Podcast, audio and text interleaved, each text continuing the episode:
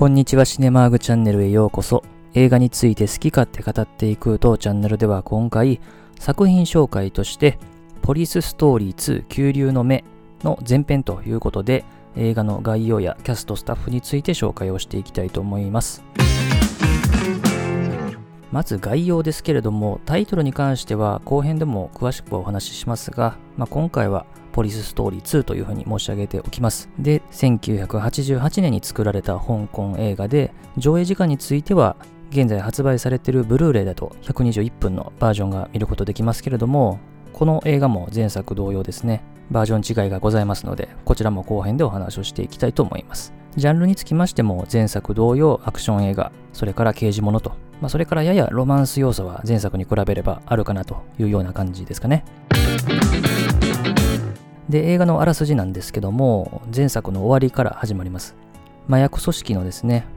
ボスであるチューを捕まえたジャッキー・チェンが演じるチェン刑事だったんですけれども、まあ、スーパーマーケットもいろいろ破壊したということでですね、まあ、交通課への移動を命じられると。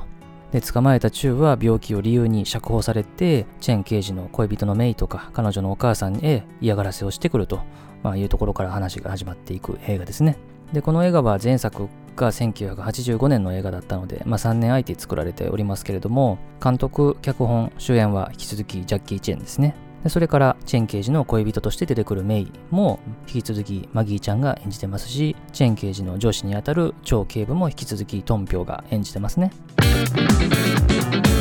で、キャスト関係で今回新たな登場人物として紹介しておきたいのが2人いまして、1人がですね、中盤以降に登場するですね、爆弾男を演じるのがベニー・ライという俳優ですね。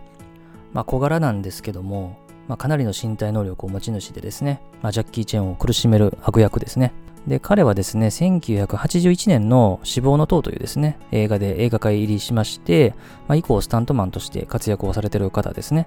で、ジャッキー・チェンの映画にはですね、ドラゴンロードの出演から、まあ、彼のスタントマンチームのメンバー入りをしているということで、まあ、後の映画でスタントだったり、あるいは悪役で登場すると、まあ、いうところですね。まあ、それからですね、あまり登場シーン目立たないんですけれども、ローワイコンも出てきますね。まあ、ローワイコンというとですね、もうジャッキー・チェン映画で、まあ、キックの使い手と、まあ、言えばわかるかなという感じなんですけども、まあ、ローワイゴンが一番ジャッキー・チェン映画で出てくるのはですね、94年に撮られた水剣2ですね。まあ、そこでラストファイトで出てくるんですけども、まあ、そこの印象が強い方かと思います。まあ、この人は1958年の香港生まれで、ムエタイの選手として活躍をした後に、86年からジャッキー・チェンのボディーガードとトレーニングパートナーになってですね、まあ、以降、いろんな映画で悪役、あるいはスタントで出演をされている方ですね。